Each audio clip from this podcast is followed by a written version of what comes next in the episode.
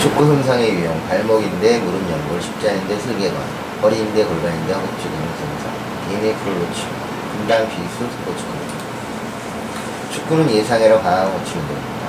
그래서 축구를 제대로 하기 위해서는 강한 치력이 필요합니다. 기초 체력, 즉 유연성, 근력, 움직이력, 순발력, 민첩성, 균형력, 심폐지구력 등이 좋아야 축구를 해도 큰 부상이 걸리지 않습니다. 일반인들의 축구 부상 가운데 제일 많은 것은 발목을 끼는 것입니다. 발목이 돌아오거나 꺾이면서 인대나 힘줄이 늘어나거나 찢어지기도 합니다. 무릎의 통증도 많이 발생하는데 주로 반월성 연골 손상입니다.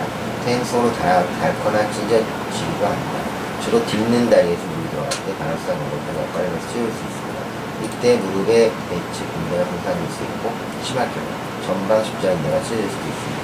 점프를 많이 하면 무릎을 슬개거나도 통증이 생길 수 있습니다. 허리와 골반 통증도 꽤 많습니다. 허리와 골반을 중심으로 상체 하체가 골고루 동작이 일어나기 때문입니다. 즉 하체를 기준으로 상체가 움직이거나 상체를 중심으로 하체가 때문에 척추와 골반에 무릎이. 특히 몸통을 전하는 동작에서 근육들이 꼬이거나 인대가 늘어나거나 관절이 스트레스를 받거나 디스크가 밀리거나 하는 문제가 발생할 수 있습니다. 근육을 워낙 많이 쓰는 운동이어서 벅지나 종아리 근육이 찢어지는 경우가 등장합니다. 축구를 하는 사람들도 근육이 올라옵니다.